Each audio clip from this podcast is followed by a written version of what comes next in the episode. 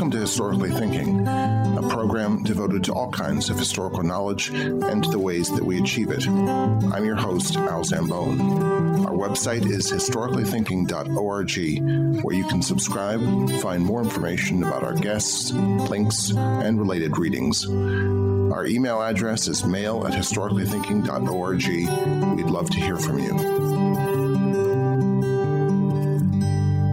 Hello, my guest today is Kelly Dean Jolley, Goodwin Philpott Endowed Chair in Religion and Professor of Philosophy at Auburn University.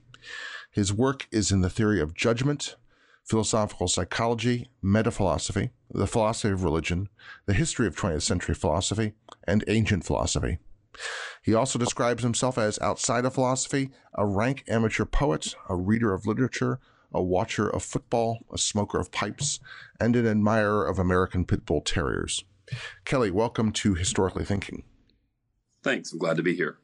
So, I've been wanting to talk to you for about 11 years um, since I read an article about you. Uh, it was in the New York Times Sunday Book Review, I believe, by Jonathan Mahler called The Thinker.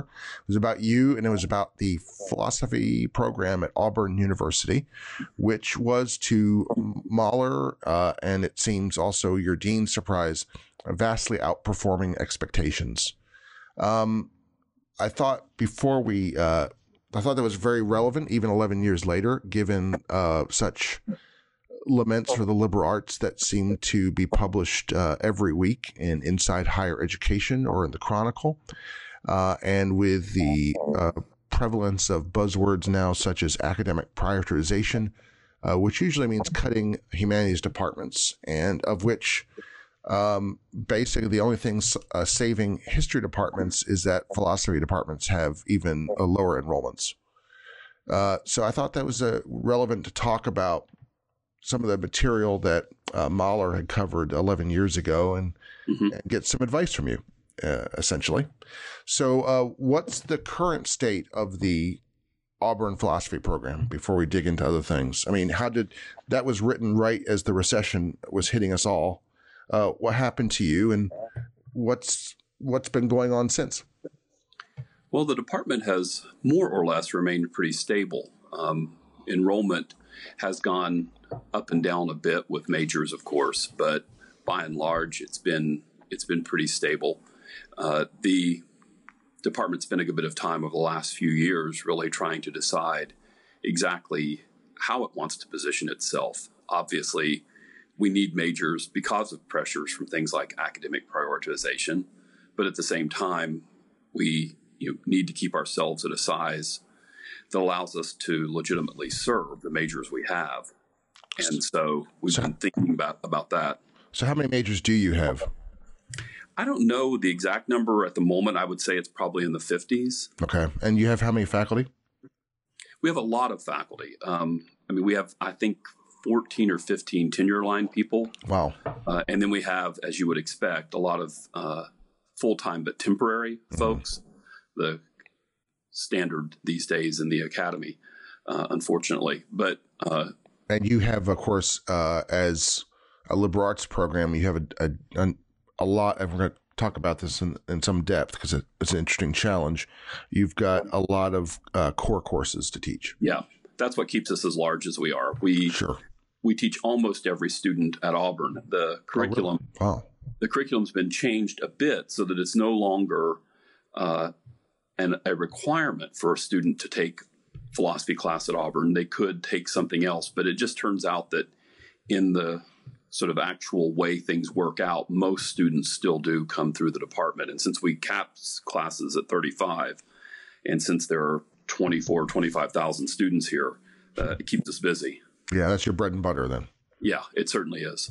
So the in in, in many ways, uh, but the the fifty to sixty student uh, majors act as sort of a life insurance policy, to be blunt. Yeah, yeah, and you know certainly they're a life insurance policy. They're also just a crucial part of what makes the department special in many ways. The the kind of day to day intellectual life that a student can enjoy in it uh, is not just a function of the professors, but also of the committed majors who are around and active and haunting the hallways. Yes, and it be, it becomes a much more enjoyable place for everyone.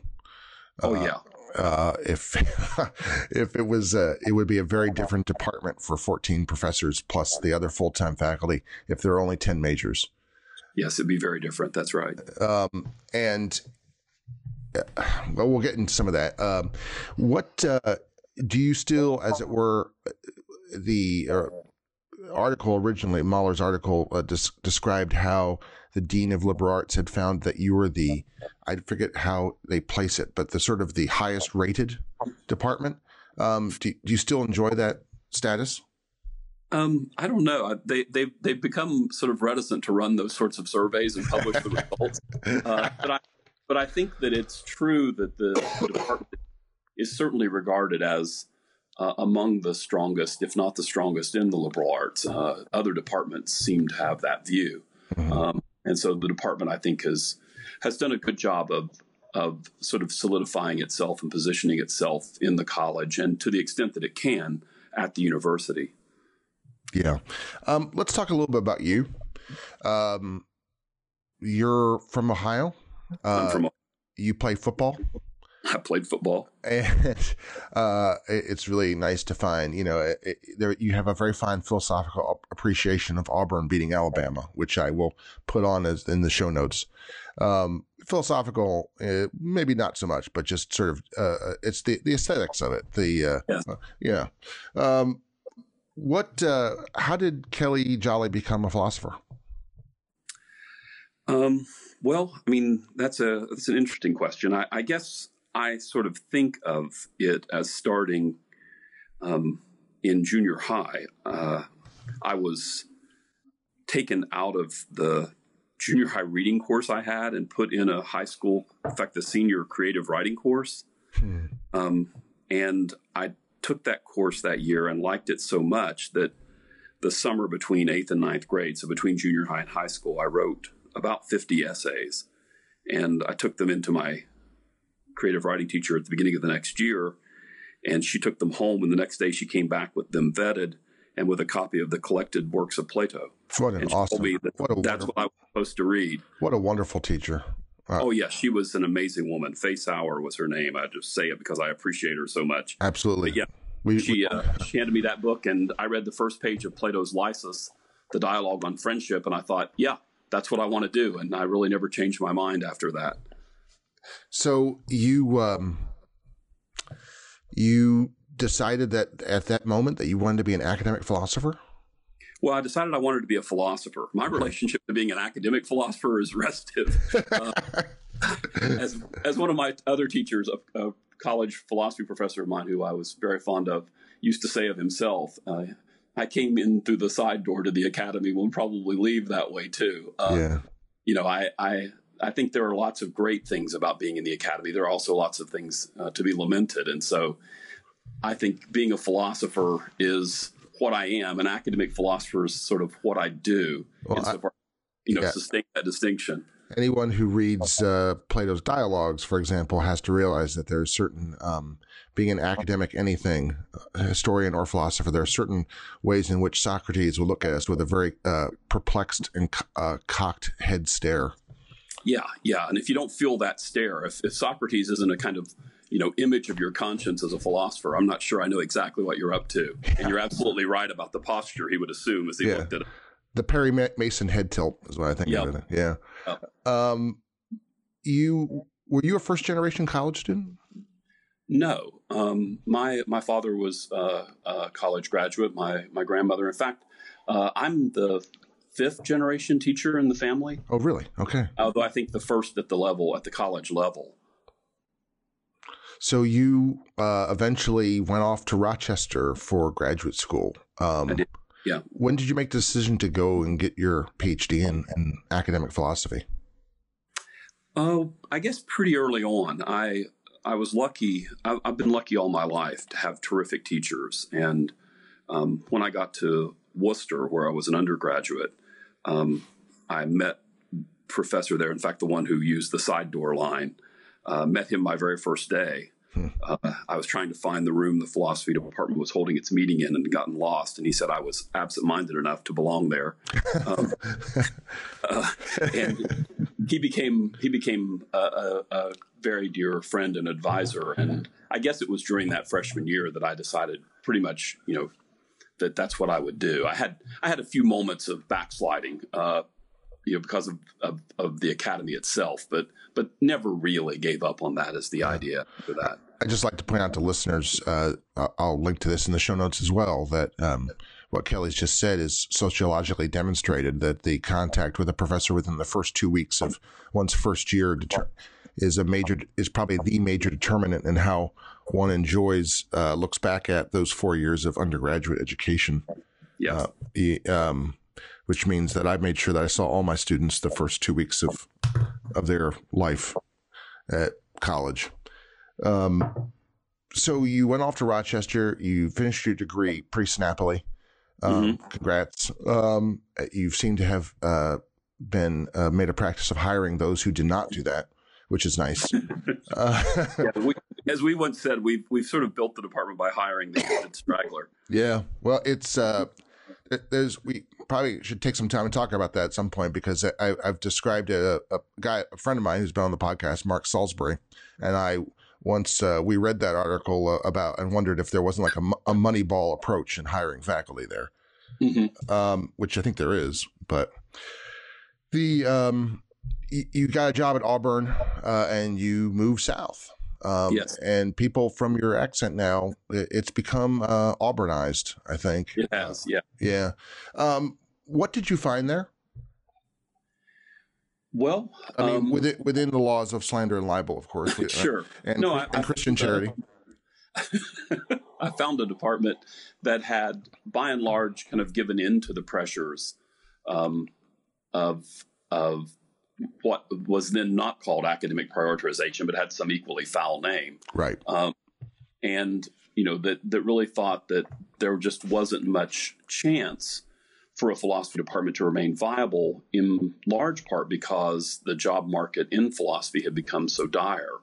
And the thought, I guess, was that if you know students couldn't be sort of ushered on into graduate school, then you know the major draw for students wasn't going to be there.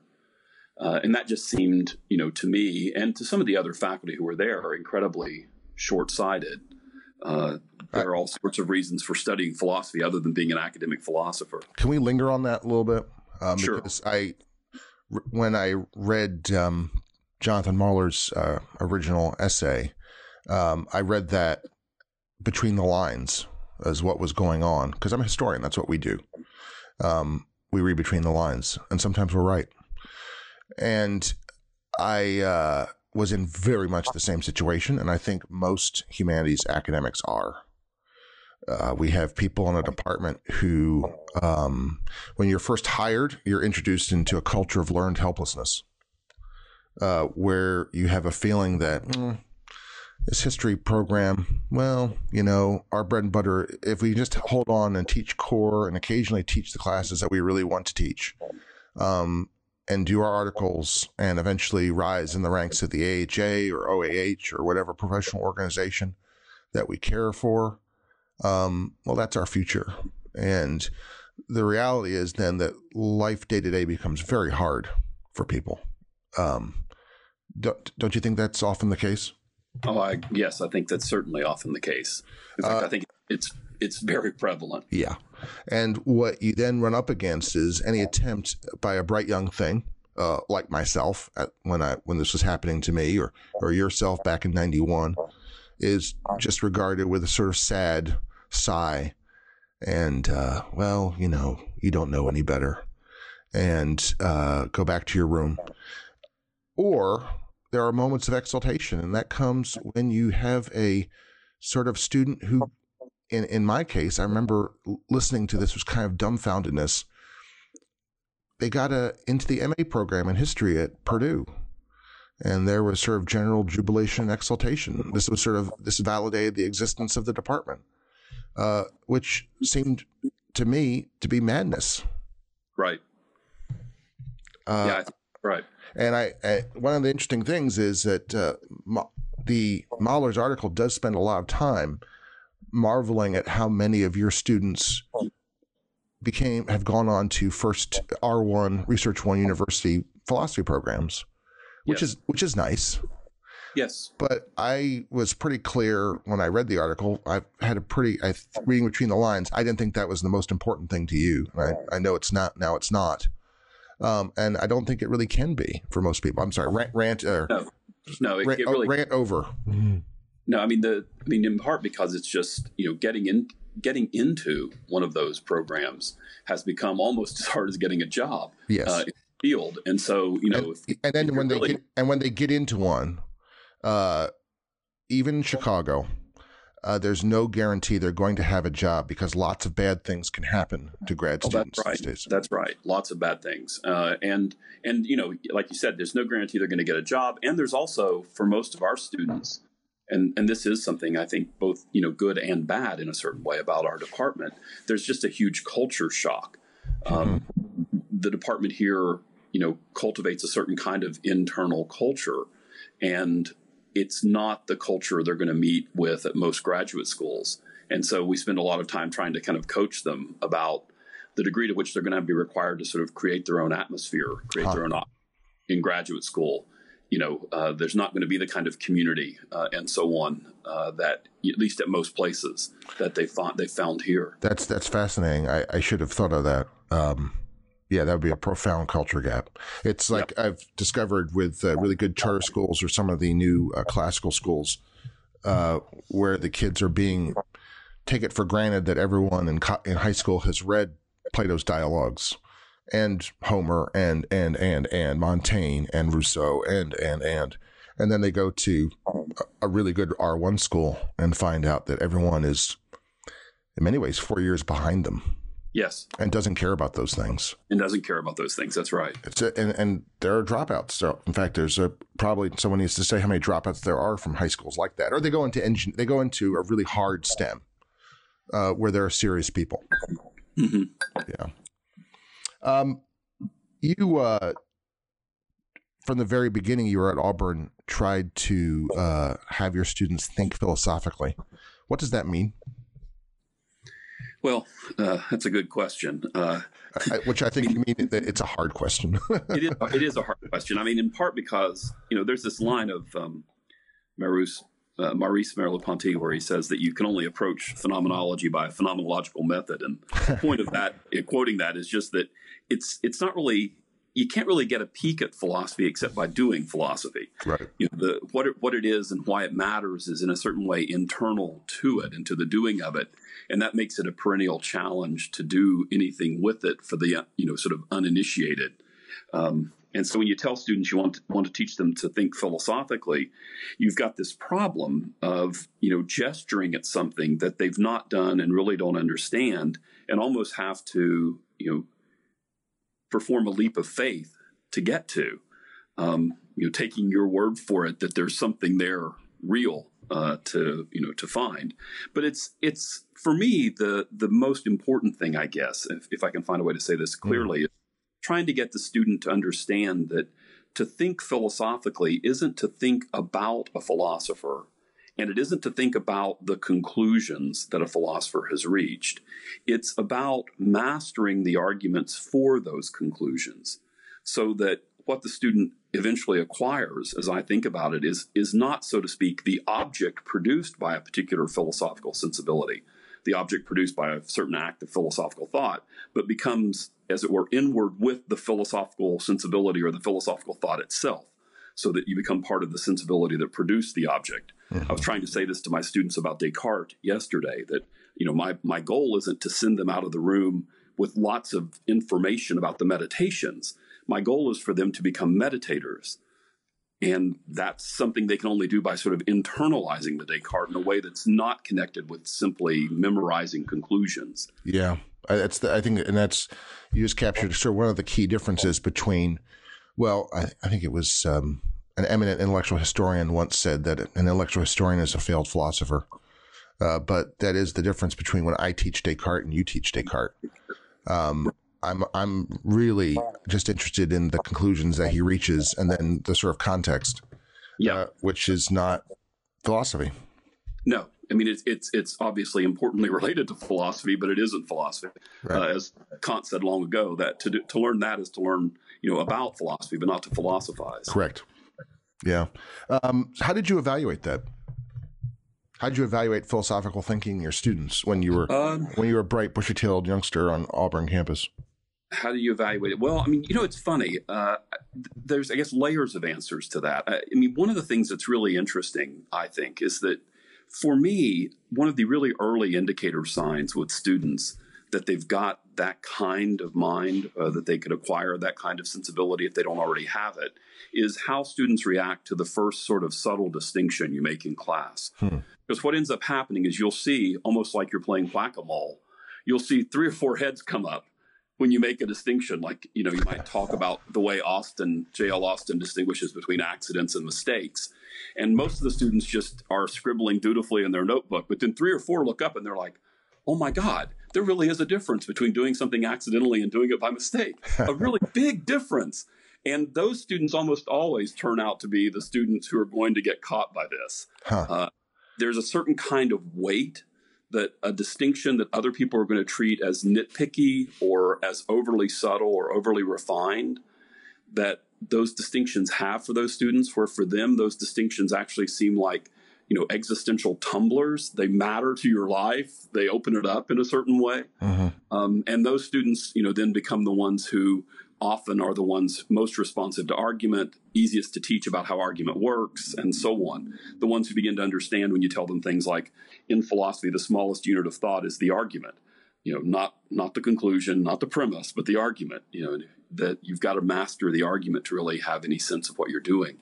Uh, and then you just work to see who can do that, who can get to a point where he or she can see the argument and and see it in what I think of as something like it's you know it's it's appropriate existential context, so that it's not just seen as a kind of two dimensional set of chalk streaks on a board, but as something that does matter to the way that you think and live your life.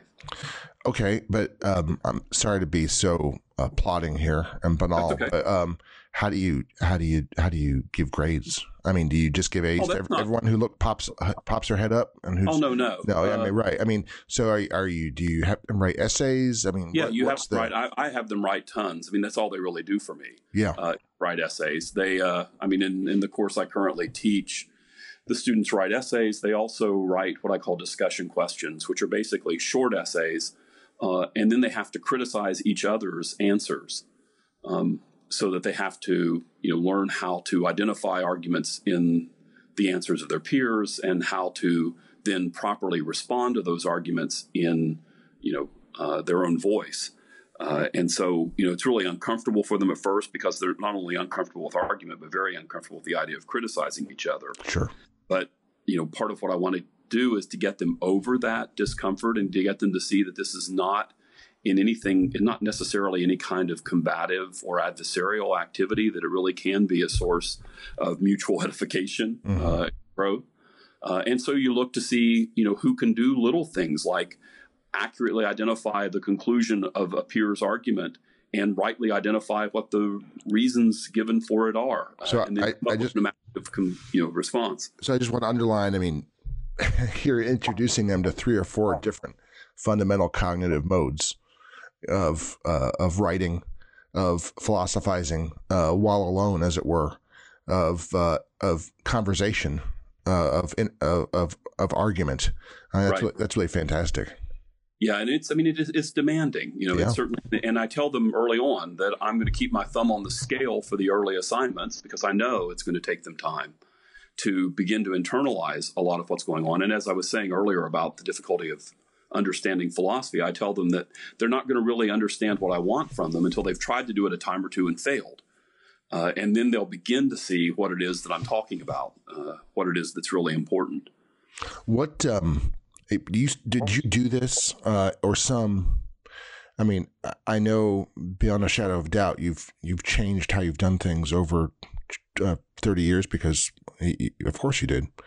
But were you doing some um, form of this when you began? Yeah, uh, although I think back in the back in my early days of teaching, I was probably in some ways more ambitious for the primary text than I may be now. Um, uh, and I don't mean that as a comment on the difference between students then and students now, or at least not necessarily. It's just I've come to think a little differently about what works best with the average core student um, and how, how much of Descartes you can really expect the average college student, even the bright average college student, to understand on his or her own. Um, and so, you know, I've I've I've kind of pulled back a bit uh, in terms of how much text they're reading. Uh, I'm having them do more, you know, more focused, smaller assignments and so on than I did back in the day. And about how many uh, core students are you teaching per semester? Uh, classes are 35 each, I believe yeah. you said.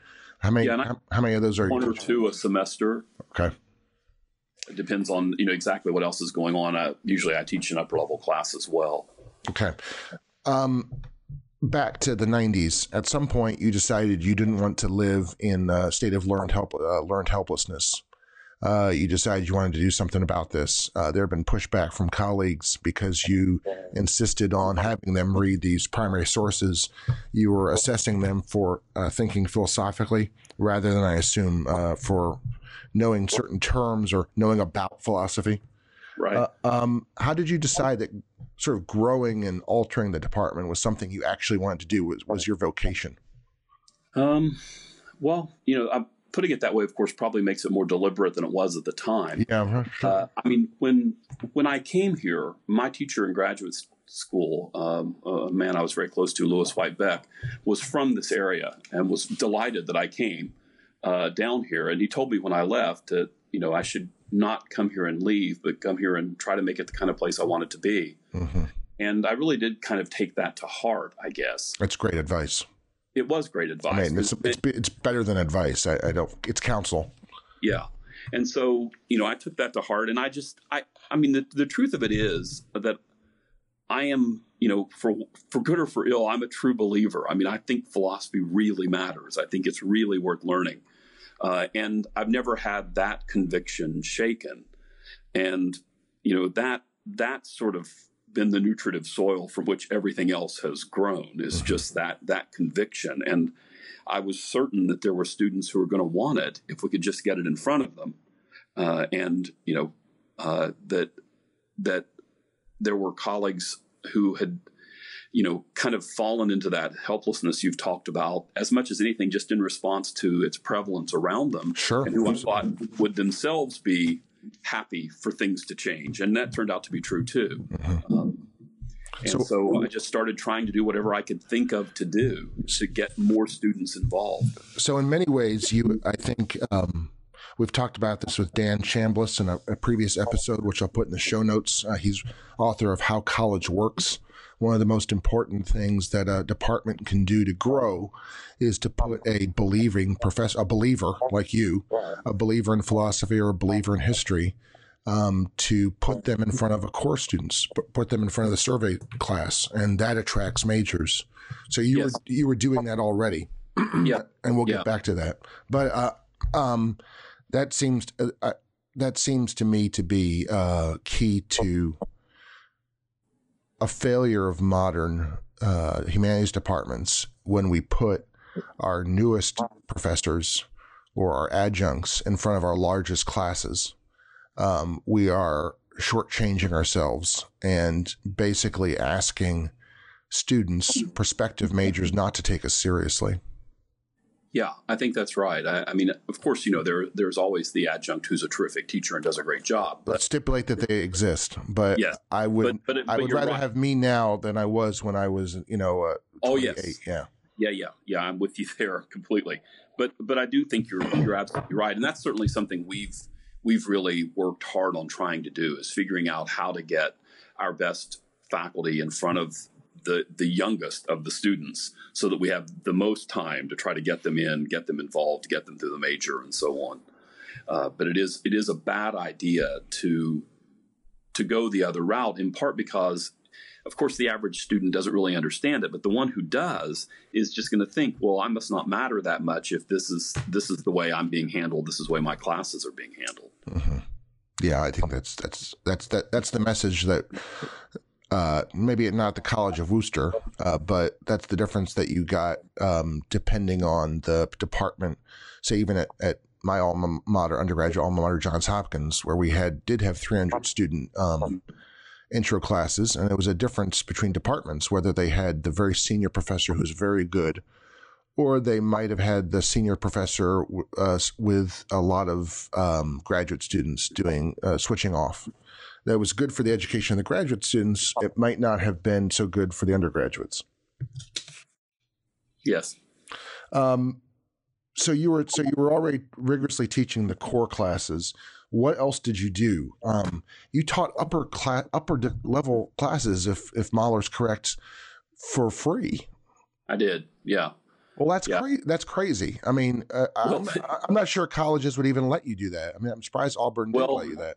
Well, you know, I mean, one of the things that's part of the story here is that there was such a kind of laissez faire attitude toward how things went that I was able to do a lot of things that perhaps, yeah, I couldn't have done, you know, uh, somewhere else at the time, and maybe couldn't have done here now. But mm-hmm. yeah, I just, I just when I had a sufficient number of students, a kind of critical mass who wanted to do something, you know, wanted to take, wanted to do a course on, say, Wittgenstein's On Certainty or something. If I had enough, I would just do it and do it as a regular course. Because the problem was, if I tried to do it as just a reading course, where it wasn't something for credit, then it was a deterrent for students taking it. Mm-hmm. And you know, I was really just trying to figure out how to get the the upper level students energized and focused and I just decided the only way to do it was to, you know, to do it, to just undertake to take to teach the classes, and you know, give them the exposure uh, that they needed to things. So, what what sort of load were you teaching by that time? When you counted up the sort of four credit core courses, probably mostly then, plus the uh, well, th- they were four credit courses, but they were not. Uh, you were not getting a uh, paid for them. No, no, I was probably teaching I mean, for a, for a good while. The first you know three or four years I was here, I was I was probably teaching you know a course or two extra every term. So you were like a four four, a five five, four four five five, something like that. And you know, I came here still trying to finish the dissertation, so I was doing that at night. Yeah, it was crazy. It was a crazy time. Um, the uh, civilians, as it were, who are listening to this podcast cannot understand the terror that just went down every professorial spine when they heard about that. Um, I, I, tried to do more or less the same thing, but I was I was, but but I was still getting compensated for the extra cl- for those extra classes. Um, what else did you do? Um, well, I re- you know got the philosophy club going again. Um, How? That, that's always well, always. I mean, how do you how do you get a philosophy club or a history club going and making it sort of something that people want to be in, other than the usual answer being pizza? Yeah, yeah. Well, obviously, food and undergraduates are are a natural combination, but yeah, the uh, a lot of it is was was a matter of trying to find a way to make. Um, what was going on in the club a kind of offshoot of some of the upper level teaching that was going on, mm-hmm. so that there was a kind of uh, continuousness uh, in what the students were getting in the classroom and what they were getting in the philosophy club meetings. And a lot of it was just about being dogged. You know, it's sort of the Kevin Costner thing build it and they will come. You just have to be willing to have some meetings where there's two people sitting there looking at each other. Uh, and, you know, just keep doing that until people believe that there really is a philosophy club and it really does meet and they really do something there. So, what's the continuity that you just described? Because that, what, um, what, how, how, do you do that? I mean, for first of all, that piece of, oh, that sounds so boring. But your idea of a philosophy club was uh, you were beginning as a believer. Uh, and, and maybe that article by Mahler should have been called The Believer rather than The Thinker. Um, that you that philosophy is so important that of course people are going to want to talk about it outside of class. Is that is that what you're thinking? Yeah, that yeah. was what I was thinking. Um, and you know the the and and that was and it was happening. I mean, you know, uh, the upper level classes I was teaching, uh, you know, back in the day, this was back when you could smoke on campuses. You know, typically the class would end and then we would spill out onto you know some spot on the concourse and stand around for an hour or two with people smoking and talking more and so, you know, we had a de facto club going. Uh, and it was just a matter in a way of directing that spillover to an actual room at an actual time you know, in the evening so that other people could be part of it. Uh, you're suggesting that the end of cigarettes has has diminished intellectual life, and I'm it like, has diminished intellectual life. I, I mean, I not think you're I right, actually. myself, but I, I, I, you know, I, I admit my my my ch- my childhood philosophically was smoky, uh, uh, and it, it is a strange thing. I, uh, Lady Nicotina is sort of a patron saint of philosophy. uh, but at any rate, yeah, those not having that, not having that. Um, that natural spill out certainly has been a funny, a funny and you know kind of unpredictable change in the material conditions of teaching. It's really that's a really important point, and I hope that comes into the uh, history of 20th and 21st century higher education in the United States. It was actually it's a big change, actually. Yeah, it's a big change. At any rate, it, you know that was, but that was happening. And so I, my thought was, well, we can, you know, we can, we can do something with this. And so that was why I wanted the club early on to have the kind of continuity with the classroom, because the thought was, well, at least I'll get some of the students from the class coming, and then if I can get them to bring a friend or two, you know, eventually we'll begin to get this thing to grow a little bit. Hmm. So, what else did you do? Um, you had summer courses. I, I, yeah, we, I, I, did some extra teaching in the summer, and I and I and I did run a reading group, uh, and I've been running some kind of reading group pretty much continuously for 28 years here. I guess Mahler describes you as running two reading groups during the summer, which was I was yeah that particular summer I was, which yeah. I thought was uh, not only was crazy doing two reading groups, but people actually were coming to them. I mean, that's yeah, kind of, yeah, kind of amazing. People, it is kind of amazing, uh, but you know, a lot of it is a lot of it's about you know choosing the right kinds of things. I mean, I in summer courses I've you know I've tried to choose things that I thought would be not think you know would not be things they would run into in the normal course of classes in the term. So I did you know philosophy of film classes or um, did classes on fathers of the Eastern Church. You know things that you just wouldn't normally run into uh, on the curriculum, things that students would, you know, there'd be students who were interested in doing. Um, and I also run reading groups in a particular way. I figured out pretty quickly that if you give students homework for reading groups, they're not going to come because they won't do the reading and then they'll just not show up because they'll feel guilty. And so, you know, what we read, we read aloud together in the reading group. So we really get together and just read philosophy aloud. And that means that most of what we read, we only read a small part of, but we read it pretty carefully. And that way, students don't have any homework. They can show up and we just start where we left off the last time. And it seems like it works pretty well. Students mm-hmm. respond to it. Um, well, that's a lot, and I think it highlights the fact that if if to to leaving the state of learned helplessness requires a lot of labor. It, it, requires a lot of labor. I mean, I you know I've done a lot of reviewing of other departments over the years, and this is one of the things I've had to say to a lot of departments. It's it's you know you keep asking me how you're going to get the department to grow, how you can make the intellectual life of the department more intense and more satisfying, but you keep asking that where you know the the unstated assumption is without us doing any extra work. Yeah, well, good luck. And that just isn't going to happen. Yeah. You know, it just isn't yeah. going to happen. If somebody's not going to put skin in the game, it's not going to happen. Yeah. And so I, I, guess part of this was also then finding you knew that there were people who had been uh, disempowered, as it were, by cultural expectations or lack thereof. They could be, they could reawaken. Yes. Uh, and then the other thing was to very carefully find people who wanted to put skin in the game. Yeah. How'd you and do that? that? Well, that's you know that's been a lot of how we've thought about hiring. We've you know when we've hired, we've we've wanted obviously people who we thought were philosophically talented, but we've also wanted people who we really thought were not only going to be good in the classroom, but will be willing to be in the classroom. You know, willing to make a, a, a kind of commitment to students. Okay, um, but I've I've read application letters, and I've written more than I care to uh, mention. Um, in our those letters, we're willing to say anything. Oh, sure. sure. Uh, so, how? What is your sort of Billy Beane Moneyball approach to faculty hiring, which has to be one of the most broken parts of higher education, which is saying something?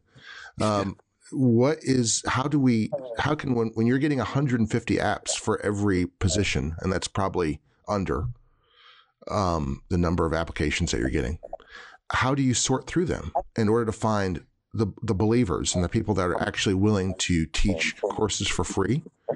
Yeah. Well, of course, you know, we haven't asked too many to do that these no, days. No, but, no, probably but, not. But yeah, I mean that's it's, it's I don't know that there's really I don't know that there's any magical formula. I mean we you know we we take the hiring process seriously. We try our best to to do a good job with it. I mean, you know, and it is it's overwhelming. I mean, you know, the number you gave, you know, the last time we hired, the number would be probably four times that. Oh my god. Uh, and so, you know, I mean, it's it's it's it's a kind of labor that just goes on and on. Yeah. And of course, you make mistakes, and of course, you miss people. There's just no way that's not going to happen.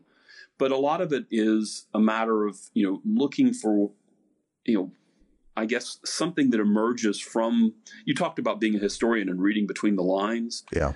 You know, there's something like that that you learn to do as you look at files. You begin to see, you know, what what the kind of composite image of the applicant really is, so that you know it's not an image formed necessarily by the ipsissima verba of the cover letter or anything of that sort. It's something that just sort of emerges in a kind of gestalt way from the whole of the material. And of course, it's not infallible, but you begin to get a sense, and especially if you've hired for years and years, begin to get a sense of, okay, this really looks like the right kind of person. Of course, you still, you know, it helps to get a chance to talk to them and, you know, have them give a paper and so on. But but that's that's the that's the way you do it. And I don't like I said I can't reduce it to an algorithm, but mm. something like that's what happens. The um, you were hiring people who had taken too long, um, or had taken, yeah, taken too long. Which is, yeah, I, I took too long. Um, I can say it uh, to write their dissertation.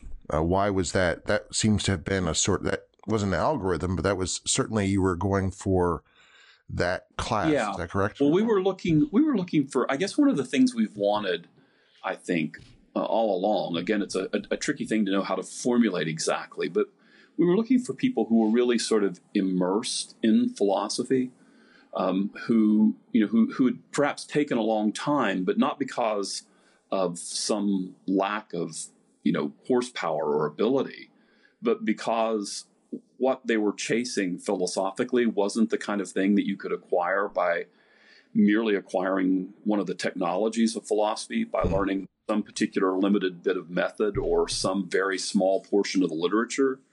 We were looking for people with, you know, kind of deep and serious roots in the discipline, in its history, but not necessarily historians of the discipline. And I think that's kind of the thing we were looking for. And that's part of the reason we ended up hiring people who kind of fit that profile because those were the people who seemed to us to be you know, most serious. So people who had also I, I, I, people who were in love with it and refused to give up. I mean, that's I think that's in a way what we were really looking for. Yeah, exactly that. People who had the kind of love for the thing that allows them to keep losing without losing heart. Yeah. Uh, I mean, because philosophy, as I tell my students, you're going to lose every day in this discipline you know, you're writing about Descartes' you know evil demon argument. You're very unlikely to come up with some succinct you know uh, objection that shows that that argument doesn't work. Yeah, uh, you're, you're just going to lose, and if you can't take losing, this is not the discipline for you. Um, as I we said earlier, I said earlier, um, Mahler spends uh, some time in that art that 11 year old article. Um, describing the students that you've sent on to uh, get their PhDs in philosophy. But I've also heard other interviews in which you spend a lot more time talking about um, students who've become private investigators uh, or work for CNN. Right. Um, it seems to me uh, that uh, if humanities departments are to survive and grow, uh, then we should be thinking of our success more than just uh, as more than just sending kids on to um, an MA program or a PhD program. Uh, yet that runs into a lot of opposition as dangerous neoliberalism or commodification of the uh, university, uh, which um, seems a little insane to me. Um, given that the life and health of our department and often our own jobs, even tenure jobs, are on the line. Um, how have you um, thought about that? Uh, has your thinking changed about that over over time? Um, how have you? How have you? You obviously are passionate about philosophy as a way of life. Um, yes, that's what you've learned from Plato. It's not just a. It's not a subject. It's a way no. of life. Uh, yet at the same time, you're obviously proud of people who've become CNN producers or private investigators. Uh, right. That that does not that is not a contradiction. Uh, no, Socrates was a bricklayer, a mason. Yeah. Um, he, he, perhaps wasn't a very attentive mason, but he was one.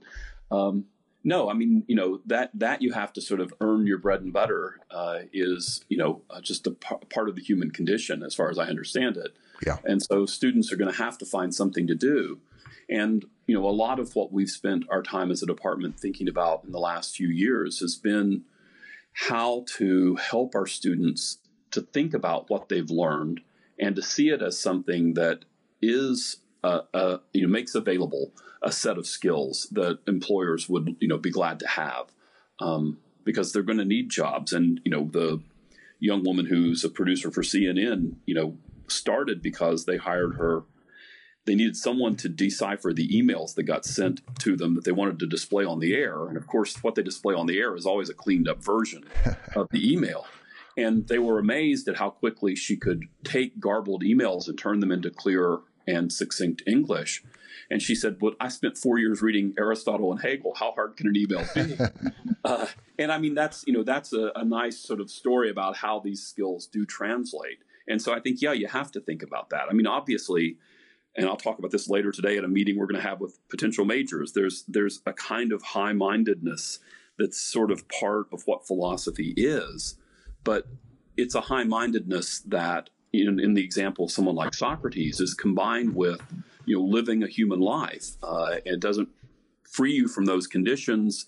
Uh, doesn't allow you to turn your back on the need to earn your bread and butter. And so we really try hard to make sure students understand that majoring in philosophy is a gateway to all sorts of things. And that what we want them to be able to do is to, as it were, live philosophically, but where the content of that life is, you know, whatever it may turn out to be, being a CNN producer or being a private investigator or, you know, running a backhoe or whatever it turns out that the person the person does. All of those things admit of philosophy. None of them shut it out.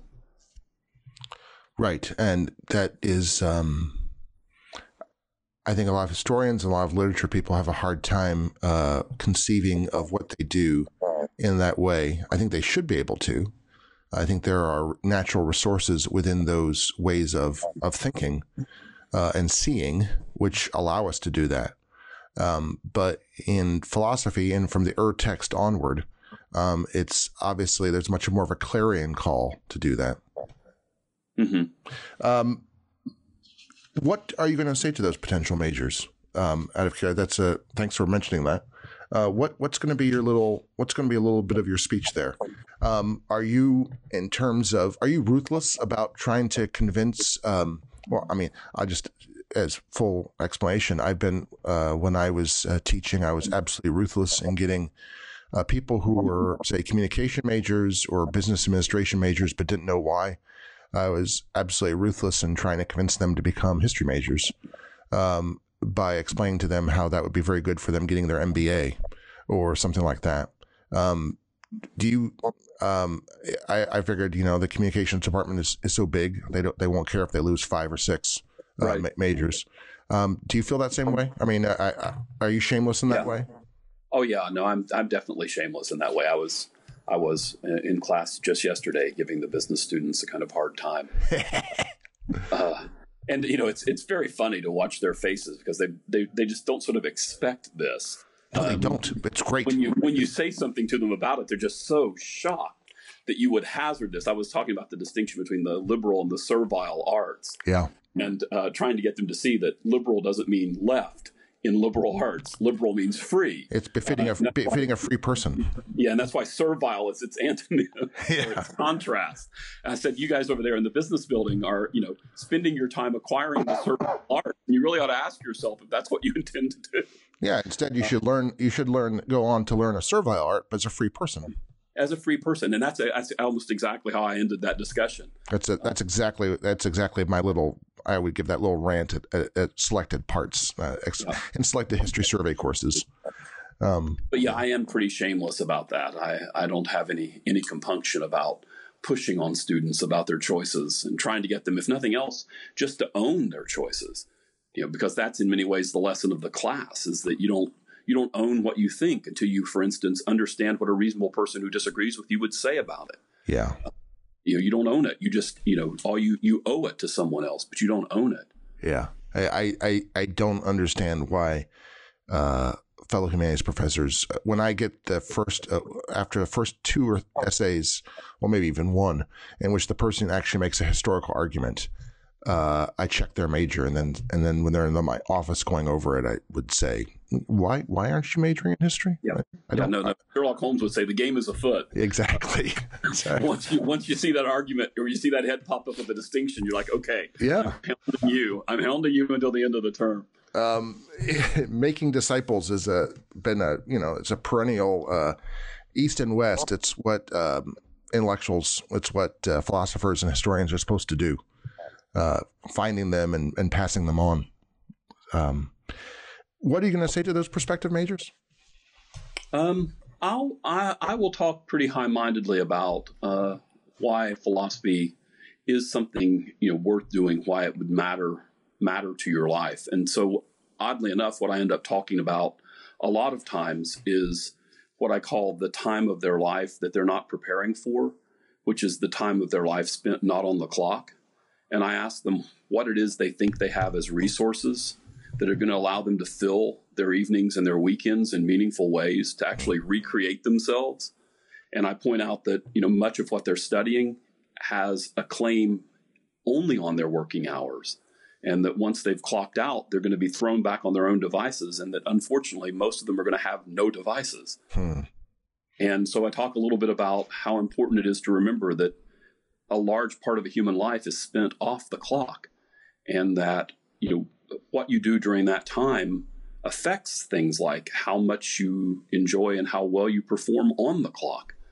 Uh, and so I spend a little time talking about that, in part because I've found over the years that that's something that most students have simply never thought about. They've never thought about the fact that they're going to clock out, they're going to go home, and then they're going to face this stretch of time and the question is, what are you going to do with that? I mean, when I was a student in high school, I was the editor of the school newspaper, and the column I wrote was called Leisure with Dignity. And I guess that idea has always been in my head.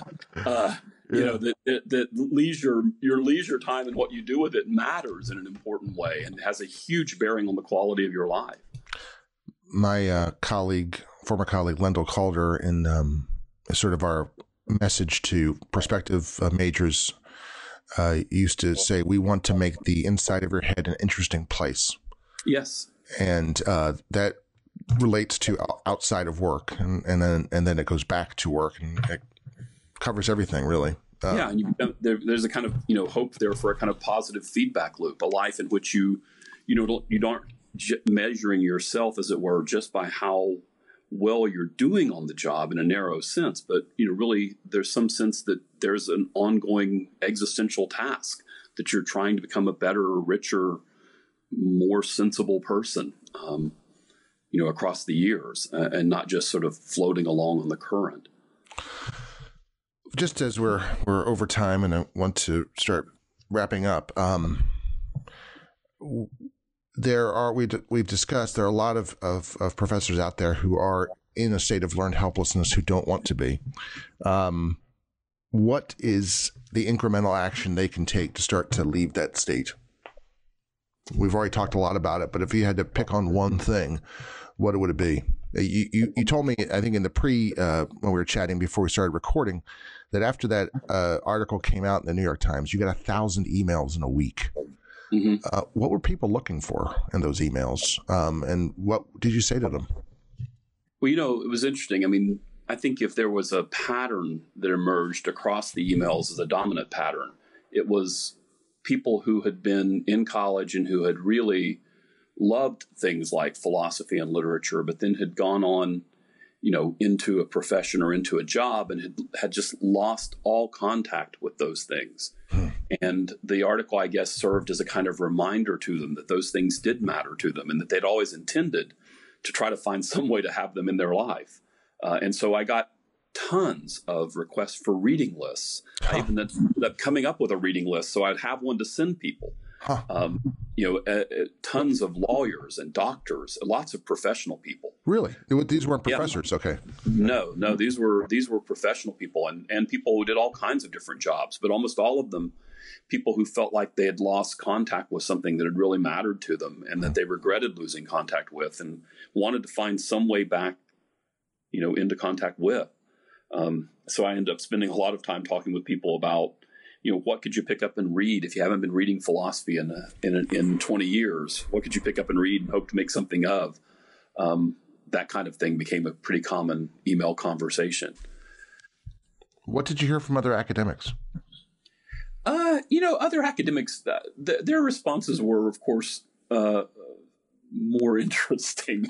Uh, in the well, the, the, inflection there tells you what I meant by interesting. Um, Sit down and shut up. Um, yeah, yeah, there was there was there was a uh, you know a sort of suggestion that uh, you know on the whole this was probably a bad thing to have of have made public since it suggested that there were ways of trying to cope with these these difficulties that you know could be undertaken, but that you weren't going to be reimbursed for. Oh, um, uh, and and you know and the the there was a kind of and this was I just thought a kind of misreading of what Mahler said, but there were a number of academics who wrote me you know complaining that I was some kind of you know intellectual aristocrat because I talked in the article about the fact that not everyone comes to philosophy with the same amount of ability, um, and you know acted as though you know the suggestion of the article was that my teaching was only for the gifted, and you know that's that's completely false. Uh, they obviously, but, obviously, uh, hopefully, they hadn't been history majors. Um, yeah. Yeah, so there, was, so there, you know, a uh, uh, funny reactions. I mean, but I don't mean to suggest that, that was all. I mean, I also got lots and lots of really, really positive letters from academics, but I, I think there were more, more complaints in a way uh, from academics, perhaps, than there were from any other population that wrote in. Mm-hmm. I wish I could say I was surprised. Um, what, but to those who um, remain interested, what what's the one thing they can do? I mean, it's, it is hard. It is unbelievably enough. It is hard to teach a free upper level class. yeah. Well, I, you know, if I had one thing to say, and I don't know how much sense this is going to make to people, but I I think the hardest thing to do as an academic is to come in the class and to be you. And, and, I don't mean by that some you know weird self-expression sort of idea. I mean to come into the class and to let the students be confronted with the spectacle of a grown man or a grown woman who's dead serious about a book. Yeah. Something most of them have never in their lives seen and honestly don't really suspect exists. Yeah. Uh, and if you can come in and just do that, in, in not in the sense of something showy or contrived or no piece of performance art, but just come in and really let them see that your view is that this book is internal to a well lived life, or that other books of this sort are internal to a well lived life. That can absolutely rattle the cages of students. Uh, it's something for which they're not prepared. It's something that many of them have hoped for without even realizing that they'd hoped for it. I can think of students I've got this term who I think fall into that group. Uh, and, you know, but it's a matter of coming in and making sure they understand that you're taking that book seriously is not something that disqualifies you as one of them because they're going to want to do that. They're going to want to tell themselves the story on which you're so smart or so weird that this is just something you do you've got to get them to see no, look, I'm one of you and I care about this book this much. That's that's a huge thing if you can find a way to do it. My guest today has been Kelly Dean Jolley. Kelly, this has been great. Thanks so much for agreeing to talk with me. Oh, well, thanks. For more historical thinking, go to our Facebook page where you can comment on today's program and suggest ideas for programs to come. Please subscribe to us on Apple iTunes. And if you like what you've heard, please, please leave a review so that others can find us. Our program's editor is John Rudat. I'm your host, Al Zambone. Talk to you next week.